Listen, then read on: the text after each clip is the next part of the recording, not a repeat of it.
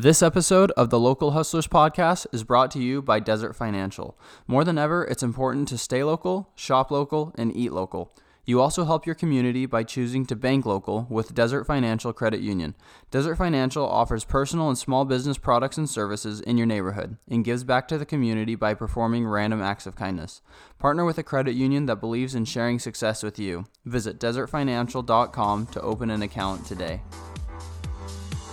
You're listening to the Local Hustlers Podcast, East Valley Locals. Get connected with small businesses near you and dive deep into their stories, mindset, and motives. Entrepreneurs everywhere. Get ready to be inspired by business owners, entrepreneurs, and hustlers that you can relate to and learn from. And now, your hosts, Dallin Huso and Ridge Waldberg.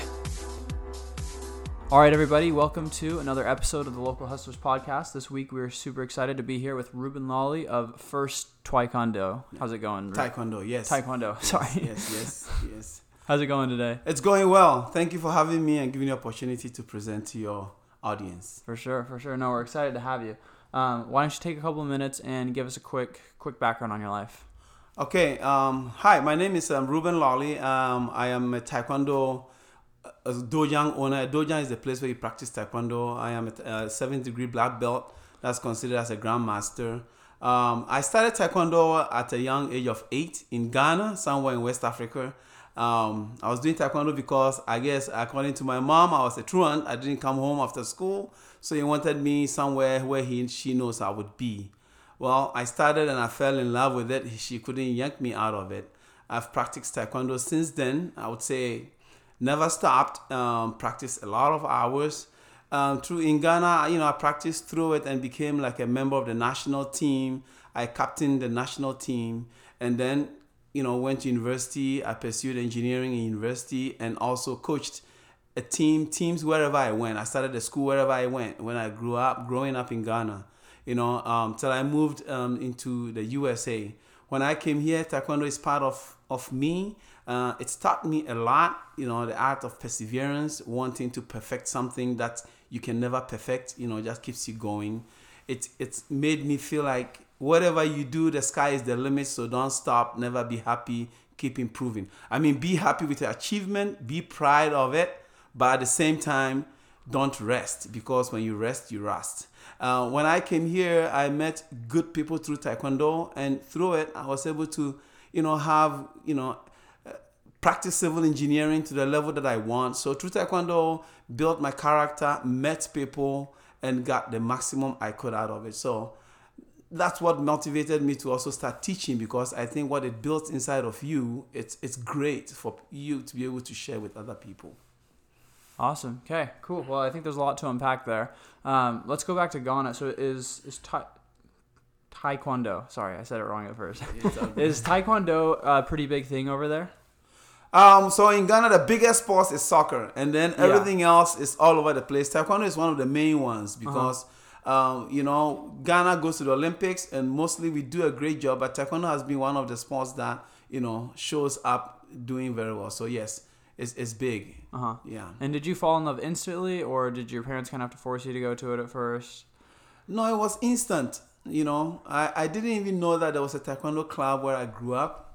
So, but you know, once I got there, I, I just fell in love with Yeah. it. It was a Korean grandmaster that was there, and you know, I you know that was my first closest I'd come to an Asian person, and I've been watching movies, so you know, it's for some reason it just excited me. Mm-hmm. Yeah. Cool. Um, could you talk to us a bit about Taekwondo and sorry for the ignorance here, but the difference between like Taekwondo and karate, which is another big, big sport, similar sport, um, and then you mentioned the rankings, um, the seventh Yeah. level black belt, or Yeah, yeah, how, how that works. Yeah, so Taekwondo is a Korean martial arts, an Asian Korean martial art. Karate is from Japan. Okay. Taekwondo is from Korea. Taekwondo has been, you know, it comes from one place called Kukkiwon in Korea, where the headquarters is. Um, in, in the practice of Taekwondo, you spend about 75% of your time kicking and punch, kicking, and then the rest maybe punching and mm-hmm. doing other things. Karate is vice versa. In karate, they do sweeps and takedowns. Taekwondo also evolved to become it's it's it's continuously evolving. So you know because I mean, I mean the the owners or not the owner, the guardians of taekwondo don't want to it to stay in the past. Mm-hmm. So it's continuously evolving. And then it became an Olympic sport in 2008. So now there's a traditional part of taekwondo and then the sports part of taekwondo. Gotcha. So that's the main. But the main difference between it and karate, it's its its origination and and then the styles of how you know if you see a taekwondo person do a kick, you might see this quite different from how a karate person executes a kick. Okay. But in principle, they are all the same. Gotcha. Gotcha. Mm-hmm. And then talk to us mm-hmm. about the different rankings and belts that you can get. Yeah, so in Taekwondo we have the you know the colored belt system. It's a nine step system. When you start as a white belt and then you go to a first degree black belt, and then from the first degree black belt, you know you go to second degree, third degree. Typically from first degree, second degree, third degree in most schools, you know they'll be called instructors, mm-hmm. and then you know the fourth degree to like sixth degree. Um, in and the taekwondo that I practice is, is a master, and then from the seventh degree and up is, is considered a grandmaster. Gotcha. Yes. Gotcha. And, and then to go from typically it, it- takes about four years to go from a white belt to a black belt in my school at least, and then from first degree to second degree is two is two years, and then it goes up from there. Um, so from sixth degree to seventh degree is a seven year wait plus practice. So it, it's it's time, dedication, and effort. Yeah. Yeah. Mm-hmm. For sure. Mm-hmm. And you are a seventh degree Yes, I'm a seventh degree black belt. Yes. grandmaster in our midst. That is fantastic. Yes. and how how many years until an eighth? I'm due now. I'm due this year for eighth degree, but I think I have to go do that one in Korea. So I think I'm waiting for the COVID to be over and we'll see what happens. Gotcha. Yes. I've always been curious what like dictates going up a ranking. Who decides, you know, when you go from white to the next level and you know first degree, second degree, third degree. So mostly the person, the, the master is, is, is certified. Uh-huh. Most masters in the system that I apply certified. So you are certified to promote people. And then so from white belt all the way to black belt, the master of the school would do it. And then from from for the black belt system, you have to be certified through Korea. You know, there's Oh, wow. a Kukkiwon headquarters that does the application process. So and then you know um, they do courses that allows you know us to ex- to do the testing, and then send the results to Korea, and then they can they can issue certificates. But from seventh degree, eighth degree, you have to go to Korea. Yeah. Gotcha. So it's pretty serious, um, strenuous, you know, to, to get to that. It's not just anyone can tell you you're a seventh belt or whatever. You have to go get it certified from, from Korea, you say. Yes. Yes. Definitely. Huh, that's super interesting. Cool. Well, thanks for the uh, the education there on uh, on Taekwondo. Um, so so you're growing up doing Taekwondo at the time. Was it something that you wanted to do for the rest of your life, or what, what were your thoughts on Taekwondo at the time? So the good thing about my thinking then is that I was doing taekwondo for fun because in my mind I always wanted to be an engineer. Okay. So, but I just did taekwondo for fun. But what it did for me was that because I had so much passion for it, I knew I had to finish my homework mm-hmm. to go do taekwondo. I Yeah. knew I had to do well in my exams to go do taekwondo. So it helped me, pushed me, it helped push me up, you know, mm-hmm. in, in, in pursuing my education mm-hmm. too. Cool. Um, so you mentioned you want to be an engineer, and you went to school for that in in Ghana. Yes. Okay. And then you became an engineer in Ghana all before you moved over here, right? Yes. Okay. Well, talk to us about you know what, why you moved over here, uh, what went into that decision, kind of what the process was of of such a big change in culture and pace in life. Well, um, it's a long story, but you know, for the purpose of this podcast, I'll make it short. So I was a mining engineer in Ghana. So I was mine do working for an Australian company, you know, having a good time. And then in around 2000, there was this um, tech crash that affected gold. Uh-huh. So at that point in time, I thought my industry was going to crash because there were companies closing down all over the place, mining com- big companies closing down. So I said, "Oh, I need to find a new career." I, I guess I panicked Yeah. for a good reason. So I need to go. And in Ghana, once you through the education system, it's hard to go back through again. So I decided to come here and pursue, you know, something else. And then when I came here, I realized that to be a mining engineer, you have to live somewhere. And I like, you know, to live in the city. So I switched from mining to civil engineering. Gotcha. I went to ASU for that. Okay. So you went to school again once you got here. Yes, yes. Did you get your master's degree? I got my master's degree. Wonderful. Yes. And how old were you at the time when you moved over here? 28. Twenty eight. Yes. So I had to restart life, but I Still love young, it. right? I love where I am. Yes. And were you married at the time when you came over? no, I didn't. I, I, I met my lovely wife over here. She's from Okay. here. She's she's a te- from Texas, but yeah, I met her Mhm. here in Arizona. Yeah. So you came over all alone. Yes, Was that scary?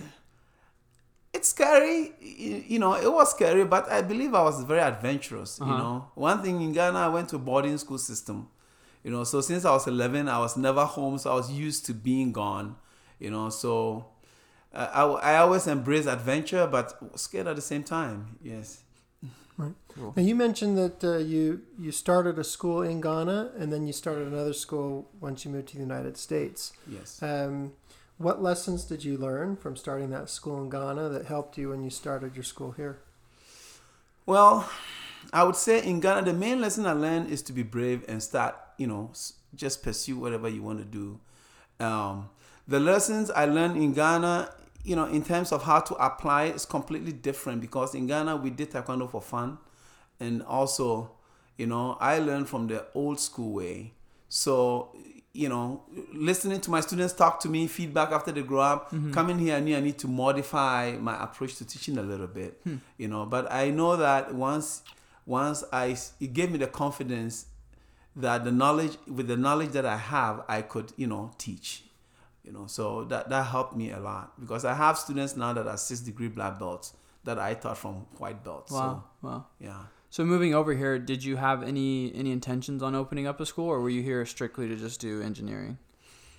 my goal was to come here, go to school, and find somewhere to teach to help, you know, teach in the school. I Uh-huh. didn't have the intention of starting my own school. Yeah. that was okay. Okay. Yeah, but you know, naturally it gravitated in that direction. Uh huh. Uh huh. Yes. Did you find anywhere to teach at another school first when you got here? Yes, yes. I had I was teaching at a place called US Taekwondo College. It used to be on Ray and Rural, and run by Grandmaster Pike, who passed away and took over by Grandmaster Song. Mm-hmm. And I had a lot of good experience over there. Yeah. when I was teaching there, I was only teaching. I was used to high performance. So I was the, I was teaching the competitive team, Yeah. the advanced team that train at midnight. You know, so Uh-huh. he gave the aspect to me, and and that's that's where I really hone in my tactic, my my my skill of how Yeah. to you know interact with people that are not from Africa. You know, f- be able to hone in my communication Mm-hmm. skills. You know, and what to read from people's body language to Yeah. be able to give them the the right information. Cool. So it sounds like you enjoyed your time over there. You were in a, a good position and doing what you love to do. Oh yes, I had a fantastic time over there. Always training. I trained so much. Uh huh. I was. I'm wondering why my wife is still with me because I, I spend a lot of time there training. Yeah. Yes. well, with that in mind, with you loving it so much, what made you decide to go off on your own and start your own school? Yeah, you know, it's a natural evolution. It gets to a point where you know, just like kids grow and they get to a point they got to leave home. It's the same thing. Mm-hmm. It got to a point where I, I believe I needed to do things the way that I originally would like to. Yeah. So you know, um, I think 2011.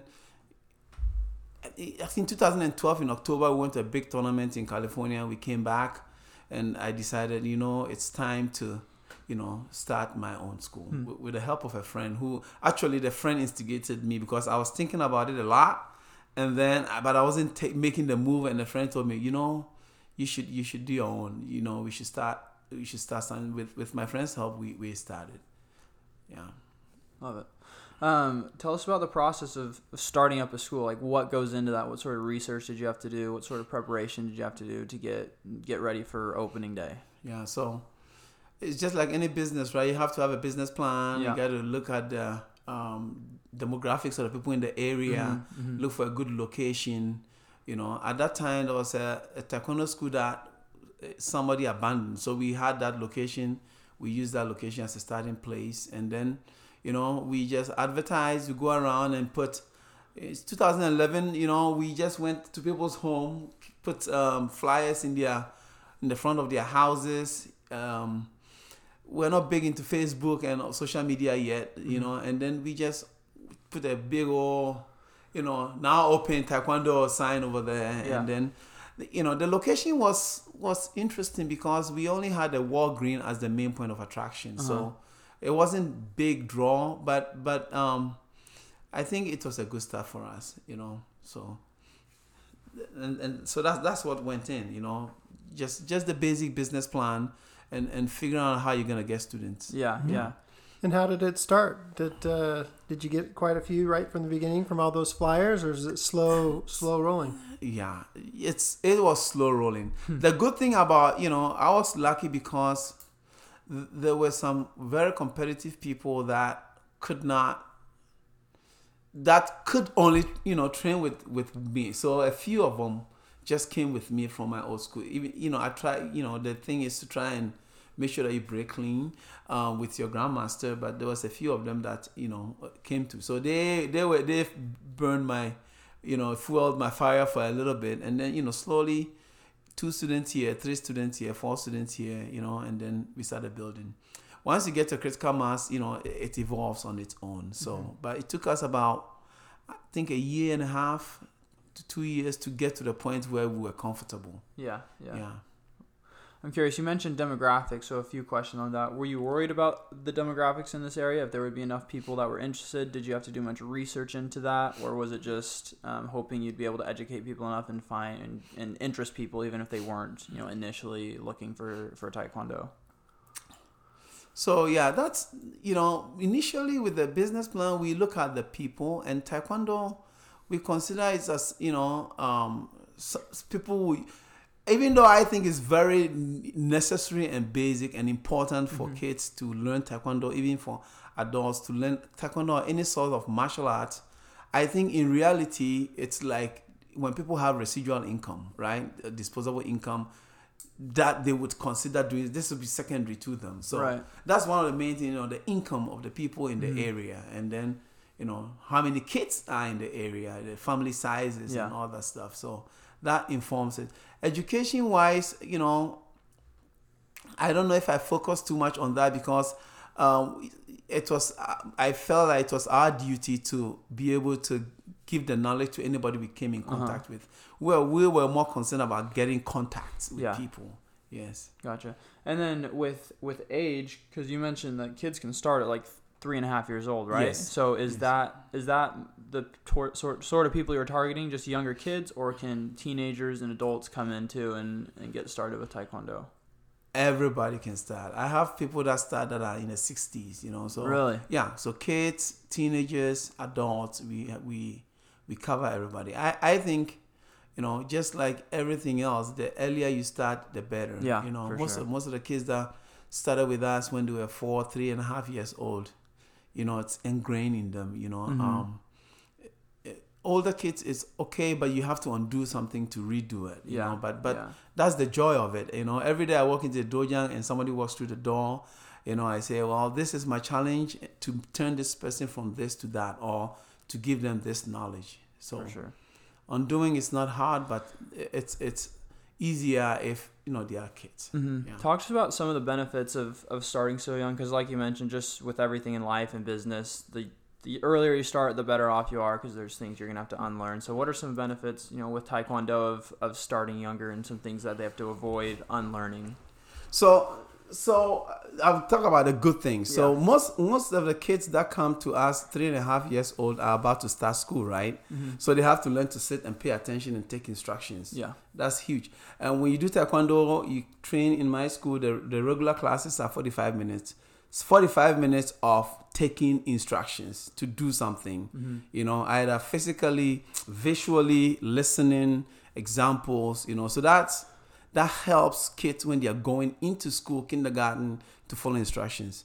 Um, we've had kids come in that the parents uh, say, uh, I, I wish, I hope you can do something. And, you know, the end result is always great. You know, um, when I talk about undoing, you know, for example, there are kids that come into the school that are a little older, you know, and you say, when I talk to you, you got to respond, yes, sir. And they look at you like, mm-hmm.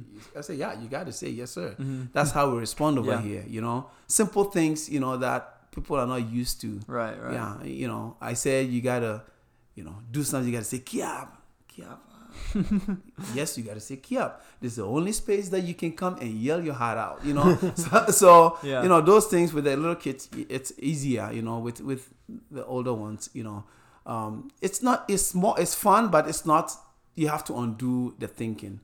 Um, in terms of pure martial arts, if you know, it, it, there are kids that can come in there and maybe taekwondo is the fifth sport that they've tried. Yeah. You know, so they are just passing through. Uh-huh. You know, and really the longevity of martial art is what brings its true benefits. Mm-hmm. You know, so they do it a little bit and they move to the next thing. Mostly, it's a certain age some kids do that. You know, when they are young, they hardly stop. You know, so the earlier the better. Yeah. Cool. Um, this is a question for now as well as when you got started. Is there a lot of competition in the area? A lot of other you know martial arts and taekwondo schools, or, or are they pretty hard to come by?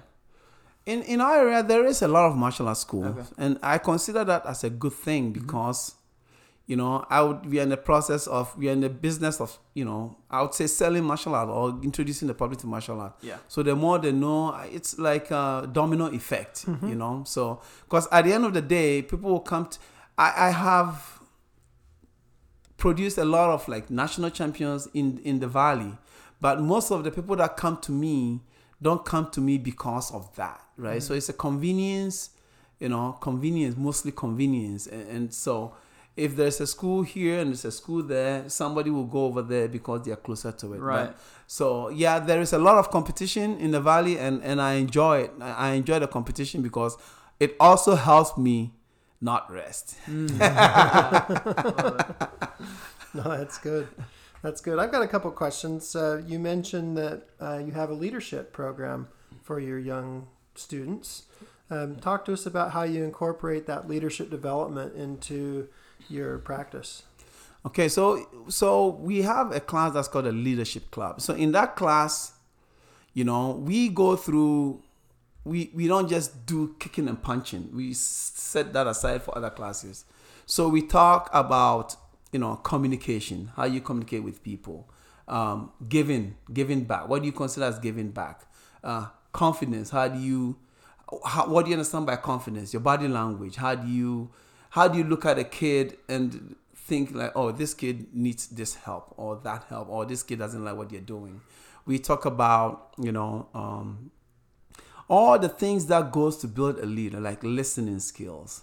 You know, like um, uh, being able to have empathy on the kid. So when you're teaching the kid and they don't understand, you know, do you say, "Oh, this kid is not good," or you say, "Oh, well, how can I really get to this kid?" And you know, try and get to them from where they are coming. You know, we teach this in a, you know, we sit and we talk about it, and then we make them role play. You know, um, if a kid is being bullied, we talk through bullying. How do you help a kid overcome bullying? What are some of the words you use? You know, and all that stuff. So uh, it's it's a really comprehensive class that we talk about. You know, the leadership aspect of being a person. I I think you know martial art creates leaders by itself, but this leadership class hones it. You know, also we in that class because we need them to have confidence. So sometimes we go into teaching about why we do certain things so that when they are teaching it, they can teach it with confidence, you know. So that, that's how we run that program. And, um, you know, and sometimes once a while we make them learn very skills that are unique so that they can, you know, present it to the regular class for the kids to be, you know, in presence, be as a role model for the kids. Yes. And is this leadership class something you personally developed? most martial arts school would have a leadership club, but the model that I developed, yes, I personally developed me and my brother. He's called Aaron. He's also a master in my school, and uh, Dr. Mara. He, she's also a master in my school. Together, we we team to develop this program. Yes, That's wonderful. thank That's you. wonderful. Cool. Um, so yeah, super curious about this this leadership program. Would you say it's something that most of the students uh, opt in for, or is it just a select few that that do the leadership program on top of Taekwondo?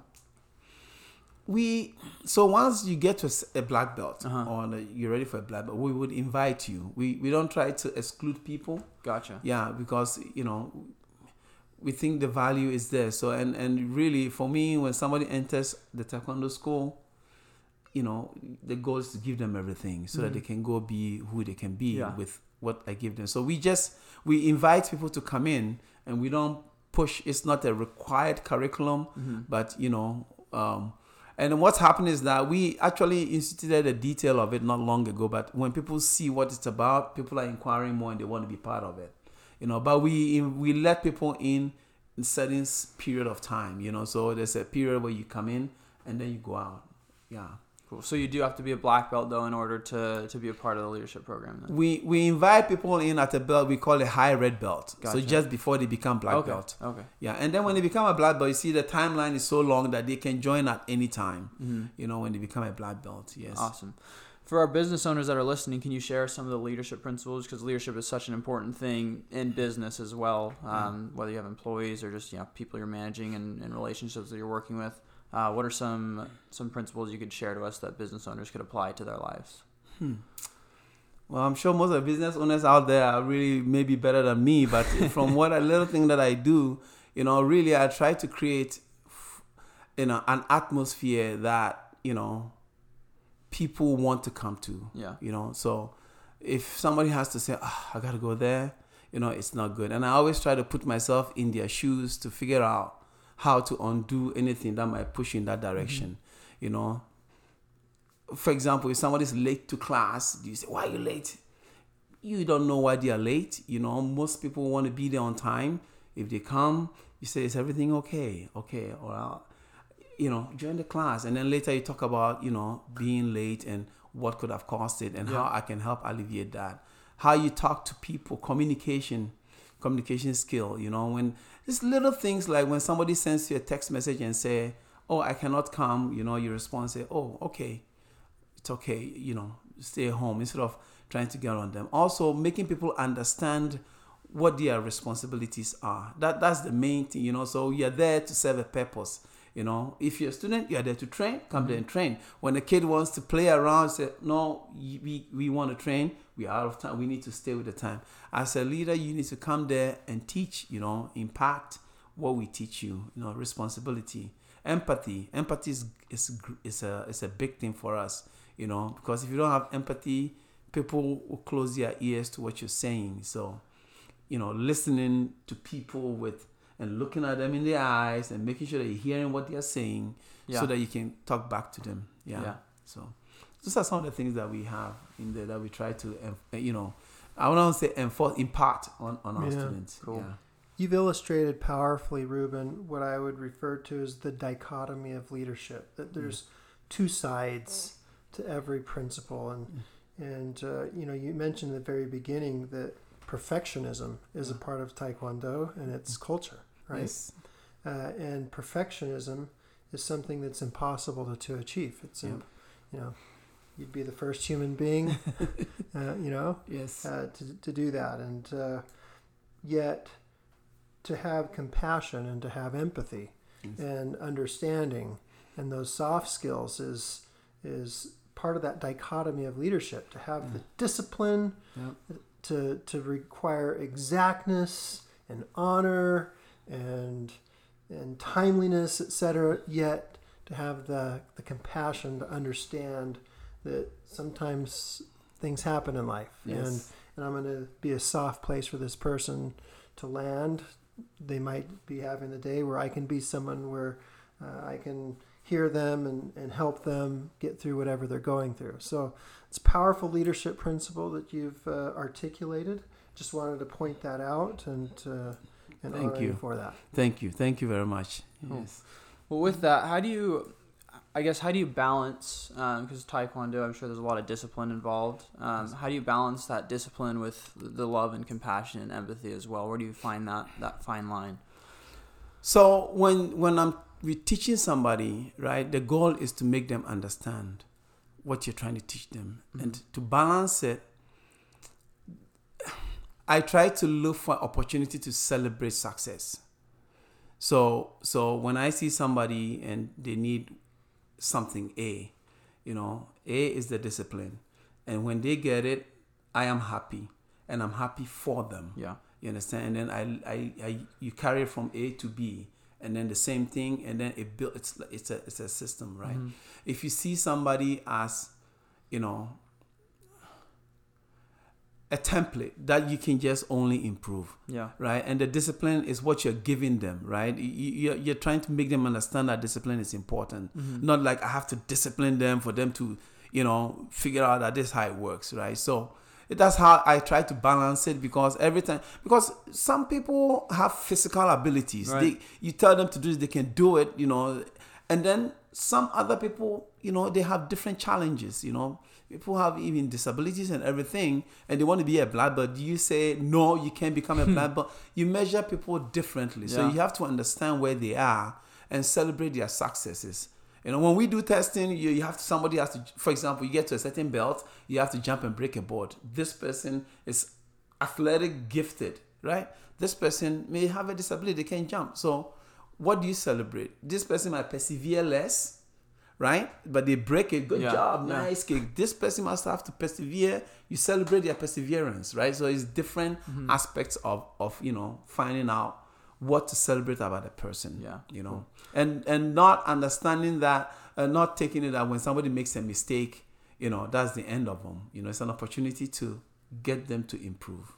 Love it. So there's not a one size fits all, is what you're saying. You have to take each person differently, see you know what their strengths and weaknesses are, and work with them individually. Yes, yes. I mean, for example, some somebody is physically gifted because they understand they're not good at listening because they get it right. Yeah, yeah, So you have to challenge them differently, right? You mm-hmm. have to put nuances in there that will make them pay attention, right? So because if I say kick the ceiling fan and you can just jump and kick it, well, I may say just kick it with your pinky toe, something, you know, something different. And then this person I say you jump the highest as you can. So it's a different aspect to Yeah. different people. Yes, because you can't say because somebody is physically talented, you can just make them have an easy path. If there's no challenge, you know, then what's the reward? love it, love it. Well, it sounds like you really um, have honed into your relationship skills um, and developing those over the years. Uh, do you have employees as well that work for the school? I have yes, I have. Like I said, my brother works for me. Yeah. Um, so he's an employee of the studio. Uh-huh. Dr. Mara helps me. Um, she does it as part time, and then I have instructors that work over there Gotcha. also. Yeah. Okay, so they're their own instructors, but they they teach at your school. That's no, how- they no they came from my system, and Got- then I oh. made them. You know, so Gotcha. yeah. So I have volunteer instructors that want to teach, and to me, teaching in the Taekwondo school builds leadership for Yeah, that person. Absolutely. you know, so it's an opportunity that I give to all my black belts, and I have, you know, like for example, we have like the black belt club leader, and we have the leadership club leader, and you know, we try to put people in places where they can learn all these leadership skills. Mm-hmm. Do you spend more time cleaning your pool than you spend swimming in it? Then call Flamingo Pools today. Flamingo Pools is your go to swimming pool maintenance and repair company in the East Valley. Whether it's weekly maintenance, repairs, green to cleans, or one time cleanings, Flamingo Pools will take care of you. Honest, reliable, and innovative. Just a few of the many good things Flamingo Pools customers have to say about them. Ask them about their mineral treatment, which will keep your chemical levels down, allowing you to have a healthier bathing experience. At Flamingo Pools, they know that your pool was made to be enjoyed, so let them handle the rest. Check them out at azflamingopools.com or give them a call at 480 422 6013. Mention this podcast, and you'll get your first month of maintenance completely free. That's azflamingopools.com and 480 422 6013.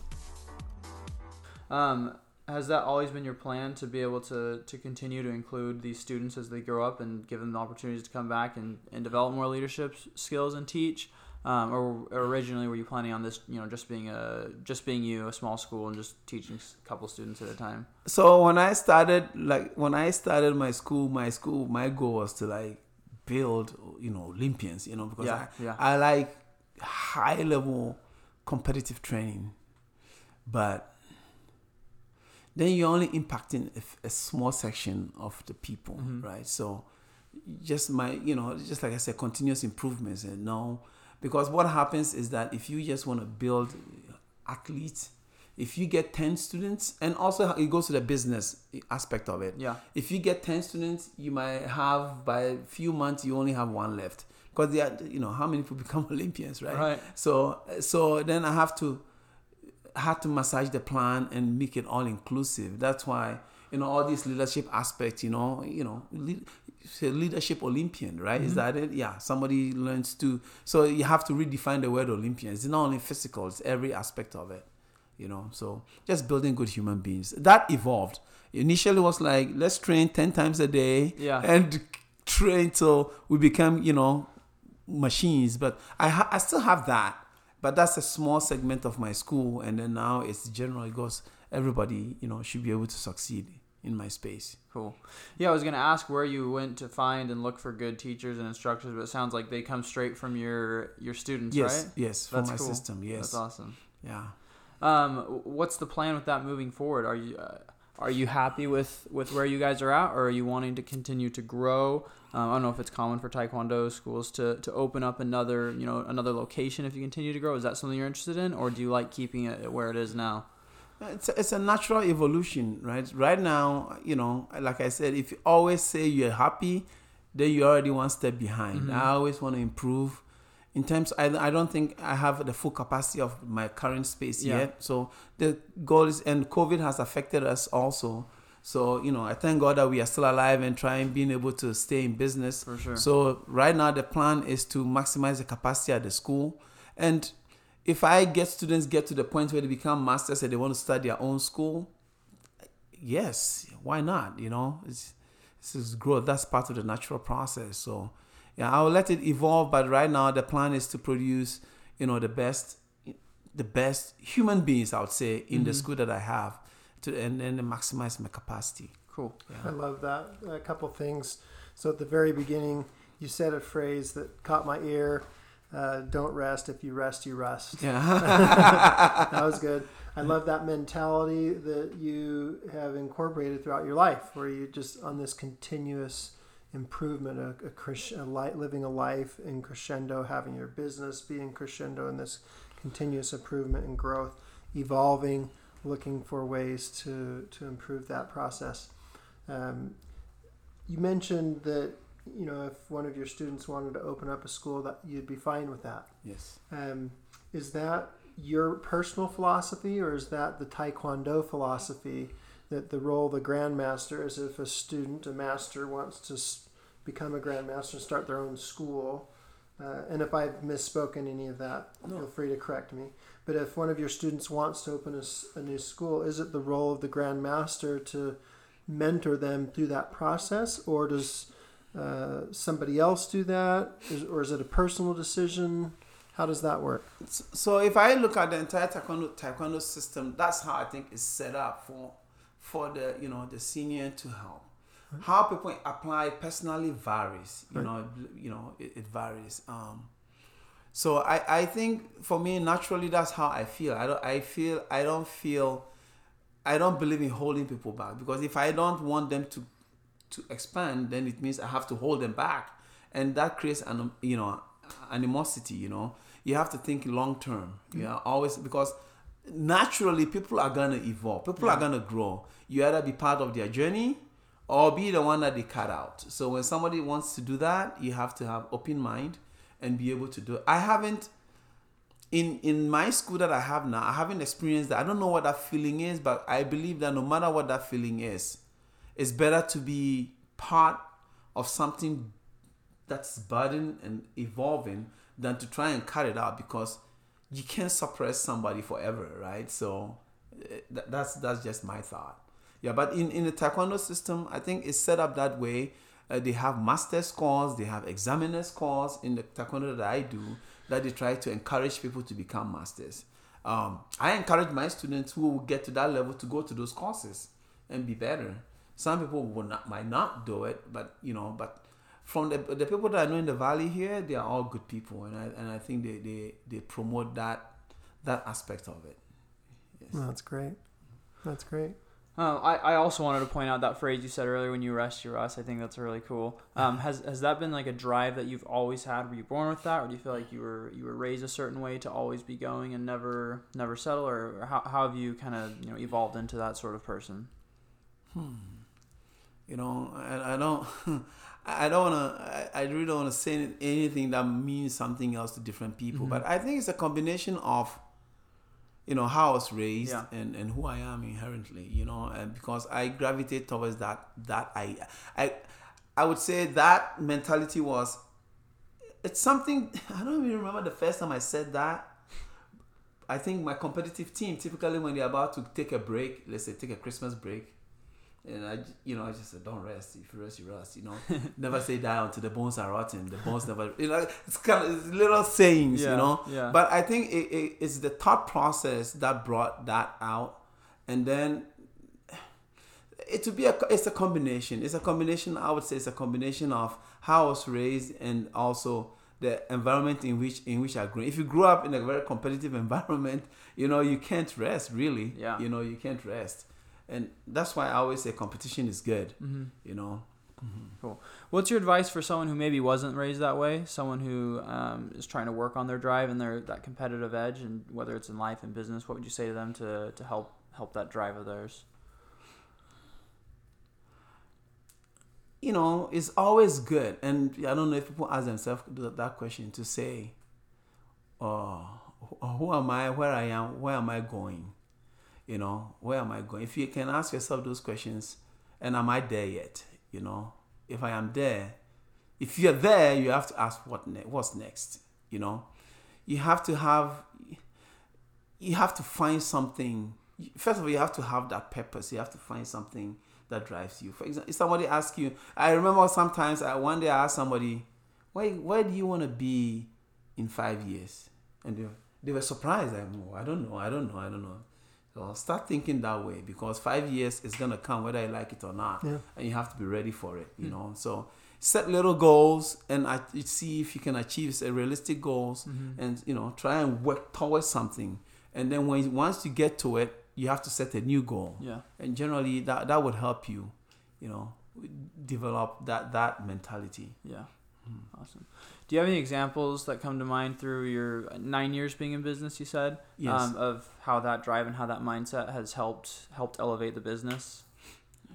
yes actually I, I would say that because my first location was on guadalupe and mcqueen mm-hmm. okay we started business in 2011 the economy wasn't good then mm-hmm. That was a brave move. yeah so and then we had a walgreens right Yeah. and the walgreens greens closed that made us have to market better Yeah. and we had a few students here or there. So when the Walgreens closed, I think there was an issue with our landlord that and we approached him and said, "Hey, Walgreens closed, so we are hardly making any money because we weren't. We were going down." And then he gave us a break. He gave us a break for a while. But I didn't stay because I said, I'm not here for breaks, right? I need to be able to bring people in, train them, and also make some money. So it was even at the time that he gave us a break, that's when I decided to move to a new location. Mm. You know, I didn't write that. I just so you moved to a new location. And then also, like I said, initially I wanted to just train people who wanted to compete at a high level. Yeah. So I sit back because you know I did not. I really enjoyed training people who wanted to train hard. You mm. know. So, but I had to reset my mind and say, what is the outcome of this this approach? You know, and then I had to re. I have to learn to enjoy people who no- do not necessarily need to go up. You know, there are, there are certain kids that cannot even look to the left, right? So if I can get a kid to look to the left who couldn't look to the left, for some reason now I enjoy it a lot. Yeah. You know what I mean? So it's just like continuously looking at where I am, the impact on my business, the impact on how many people I can, you know, uh, impact, and then adjusting accordingly. That's super cool. Um, and that reminds me, you had talked earlier about COVID and how that's been kind of a bump in the road for you guys. Can you talk to us about the experience, what what COVID did to you guys, and how you guys have been able to pivot and, and continue to grow? Yes, COVID. I can't wait for next year to come. but COVID, you know, this year, like I'm sure with every business, this year was setting up to be one of the, you know, great, good years in Yeah. terms of business and everything. When COVID happened, just like every other business, we were confused. We didn't know what to do, but we didn't waste time. Immediately, you know, we have a little network of masters. You know, say Zoom, Zoom, which one? Everybody's you know figuring out what to do. We just jumped onto the Zoom thing right away, and then we did online classes. We lost a few students. We tried to keep students, and naturally, you will, will lose students. We lost a few students, but we gained some. I'm surprised. We hmm. have people that we gained through this COVID COVID season, and you know, as things opened up, we we cut our studio into little zones. So normally our studio can take about 35 people, but now we cut it to 12, 12 people. Yeah. And if there's family, the family can train as a unit. Gotcha. You know, wearing mask. You know, initially, you know, people say wearing mask will, will choke you or will make you suffocate, and I I almost bought into that. But I remember that when we are going for national team trials in Colorado Springs, Mm-hmm. I make my athletes wear a mask so they can get conditioning. Oh, So- really? yeah. so that's oh no, I, I don't think that's true. And I wear the mask and train, and it's tough to breathe in. Yeah. You know, but I know it won't kill you. so you know, we make the people wear masks. You know, some people absolutely not, and it's a huge balance business wise because some will come and say, if you want me to wear mask, then I have to cancel my membership until after COVID. Mm-hmm. Yeah. You know, and some will say you have to wear mask. Right, right. You know, so it's just a that's a fine balance that we balance all. every Yeah, day the business school. owner, you're like Yeah. stuck in this I'm tug of in war it, yes. between Yeah. two polar opposites. Yeah. Yeah. Mask versus no yeah, masks. Mask versus no mask. Yes. So, you know, and we we You try just want to love everybody. I know, I know. So some are online, some come in with mask, some come in without mask, and we're trying to balance all that. you Yeah, know. yeah. So Gosh, I can't imagine how tricky that is to balance the two. Uh, yeah, it, it's, To- it's it's it's tough, but I always say it's fun. oh, I love your uh, positive mindset about it, and like you said, hopefully next year we'll uh, we'll be better for all of us in terms of business. yeah, definitely, definitely. Cool. Um, you also talked about geographical geographical location, how that plays a big part in you know what school people will go to. Um, if you were trying to to convince someone to come to your school, though, um, what what would you tell them? Is there something that you feel like uh, makes you guys stand out, makes you different than other Taekwondo schools? Yeah. Well, I would say our school is a unique place because I said we have a doctor that is a master over there, and I'm an engineer. You know, so we have role models outside of just you know um, taekwondo master. Um, I think the experience that I bring, you know, I have a lot of experience. We have a lot of experienced people teaching. I have competed a lot. I, I understand martial art or taekwondo, you know, from the competitor to the master. Yeah. I think our, we try to create a very, very positive environment. You know, um, the energy in our school is very, very good. Um, you wouldn't feel like you're a stranger, you know. And and when if we need to do, we go, we try to accommodate things so that you can be comfortable training, you know. And um, our instructors are fantastic, uh, you know, and also in our system, you know, in in some of the some schools or some places would just teach you and would not, you know, because when a kid starts taekwondo, you don't know where they're gonna end up, right? Somebody starts and say, "Oh, I love it. Oh, I love it. Oh, I love it. Oh, I want to compete," right? I think in the valley there's only a few schools, you know, that will give you the opportunity. So Yeah. you go and you, you you know you can get stuck. So we give you the opportunity just to train martial art Yeah. all the way to I want to do it as a sport. You know, so we there's no limitation to how much you can grow in our school. Gotcha. Yeah. Gotcha. That's awesome. I got Uh, a follow up question. yeah. Uh, you mentioned that in your school you have an engineer yourself, you have a doctor, etc. Is that how most Taekwondo schools are? That you have somebody who's a professional who's also passionate about Taekwondo, and they they have their school on as a side business, if you will. Yeah. Is that how most of them are? Or no, that's not common. okay, No, so no, that, that's not common. that at is then a unique thing for yeah, you that's yes, that's in your school. yes, that's unique. And is your plan to continue practicing engineering and doing taekwondo at the same time, or is the goal to eventually grow the taekwondo business to completely replace that income and not have to practice engineering anymore? So uh, I I work for the city of Phoenix as a civil engineer, right? So and I've been there for 16 years. Um, I think I'm close to where I can just say I want to retire over there Mm-hmm. and then continue with taekwondo. Taekwondo is something that I would never stop doing, and you know, for now, you know, I have great masters. You know, Dr. Mara is a fifth degree black belt. My brother is a fifth degree black belt. I have enough room so that I don't have to occupy that space. We have to share the produce that we get out of there. in a way that you know encourages everybody to be there. Even though we do taekwondo, people consider it part time. We offer services just like the full time schools. Yeah. You know, so there's no rush, and I think I would like to see where my engineering career takes me, and then once I'm done, you know, taekwondo will be the end of it all. cool. Um, talk to us about the balance of of having a full time job working for the city and then and running this school as well. Is that hard to balance that on top of having a family, um, or have you found out a way to to organize everything so you have time for everything you need to do? uh, it's not it's not easy to balance. That's why most people don't do it. but you know, uh, you have to have the purpose. I I think. By the way, I when I started school, my school in 2011, I was doing my master's program at the same Yeah. time. So that, that one fell off, and I got more time. Uh-huh. You know, but you know, it it requires that you are very organized. Uh, you have to decide what is important Yeah. you know, and um, and then just arrange arrange it such that um, you know it works. You know, um, also like I said, I'm very lucky to have my wife who understands all that Uh-huh. it, this is about, and you know, supports me in what I do. Yeah. Yeah, so I mean, I remember I I would go from I would go to work in the morning, go to classes at ASU, and then go teach my school, then go back to the lab, Wow. you know, do the lab work, then come home, and then you know just cycling. You know, it's but it, it's it's single-minded dedication to get something accomplished. Yeah, You know, yeah. that, that's how what it takes. Mm-hmm. Do you feel like your love and your passion for taekwondo helps you to, to keep going and and not just burn out essentially since you're always going and doing something? Yes, yes, it's it's my. I, what it's my escape. Yeah.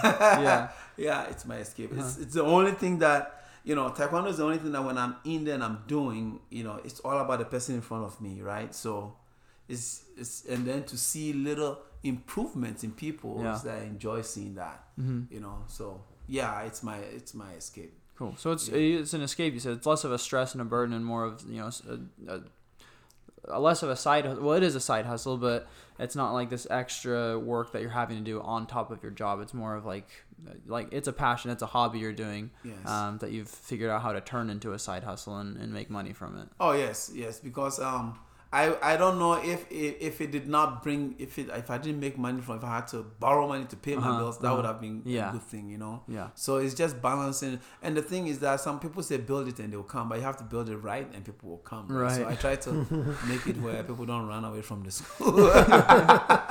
Yeah, they forget to mention that piece of advice. Um, do you do you ha- feel like you have a passion for engineering as well, or do you you know just generally like it? Is it something that you're sick of at this point, or how do you feel about about your your day job? Oh no, I love engineering. The mm. aspect of engineering I, I, I do it's civil engineering.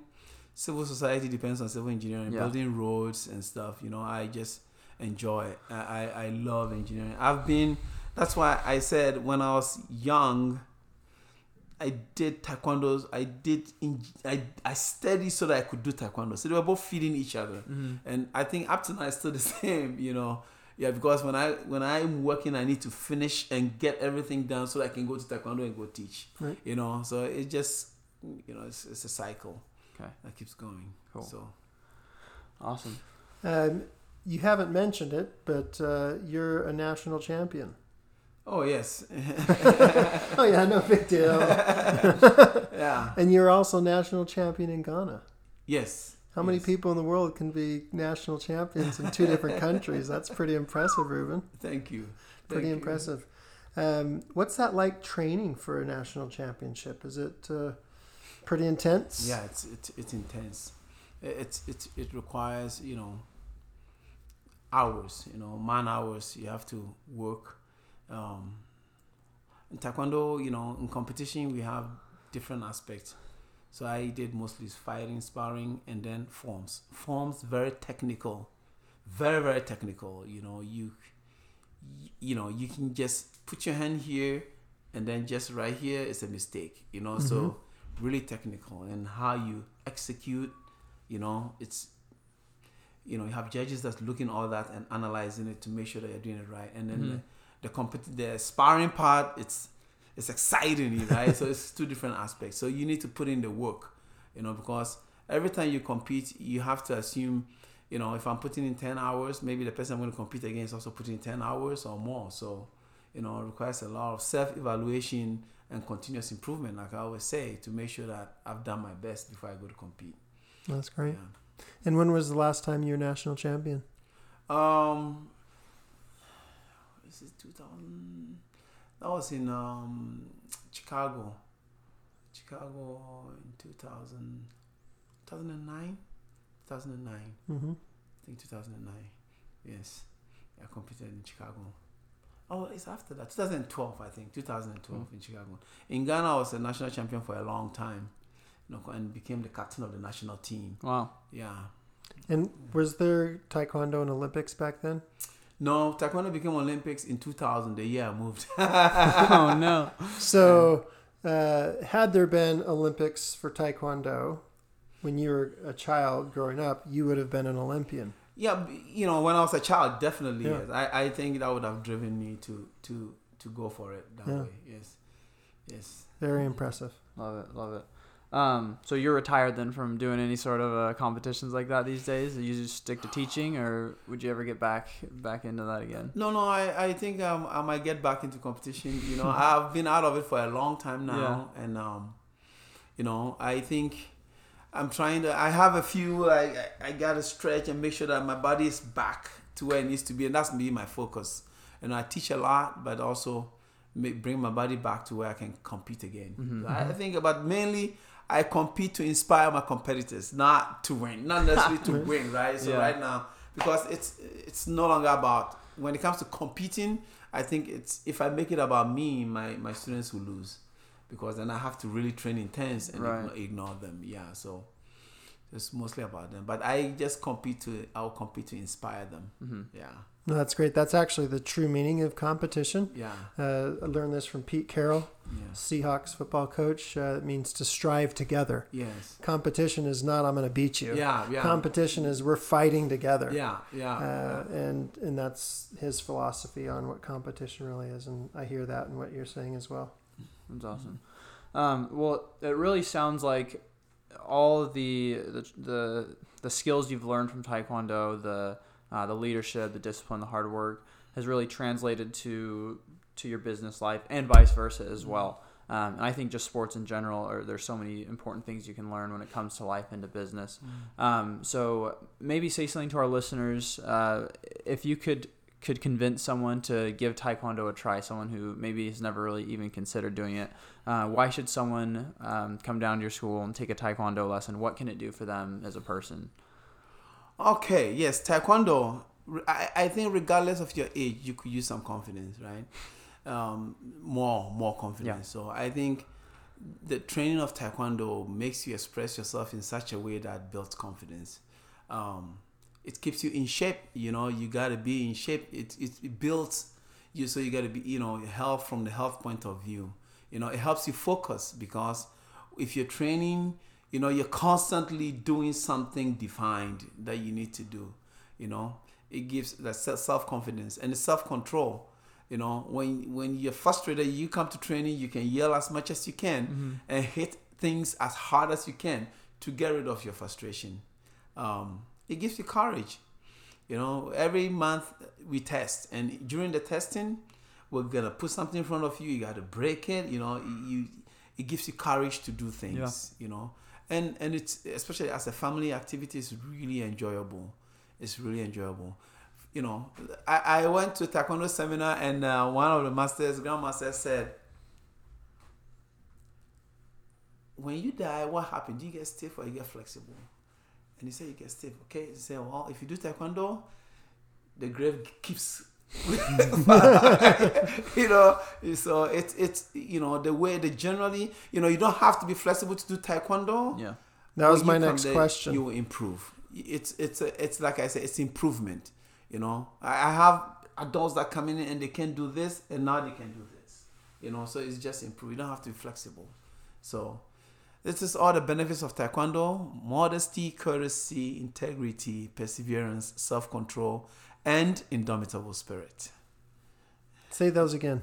Modesty, courtesy, integrity, perseverance, self control, and indomitable spirit. Beautiful. Love it, love it. Well, I'm just happy to hear that you don't have to be flexible because that's one of both of our biggest uh, biggest flaws. no, you don't have to be flexible. You have to start to be flexible. You don't have to be flexible to start. Gotcha, gotcha. Well, hopefully we've convinced a couple of us to come uh, come check it out one day. Yes. Um, well, Rubben, we've learned so much from you today. Thank you so much for, for taking time to come out with us um, and teach us not only about business but about Taekwondo. Yes. Um, before we close up, we have a quick game that we wanted to play with you.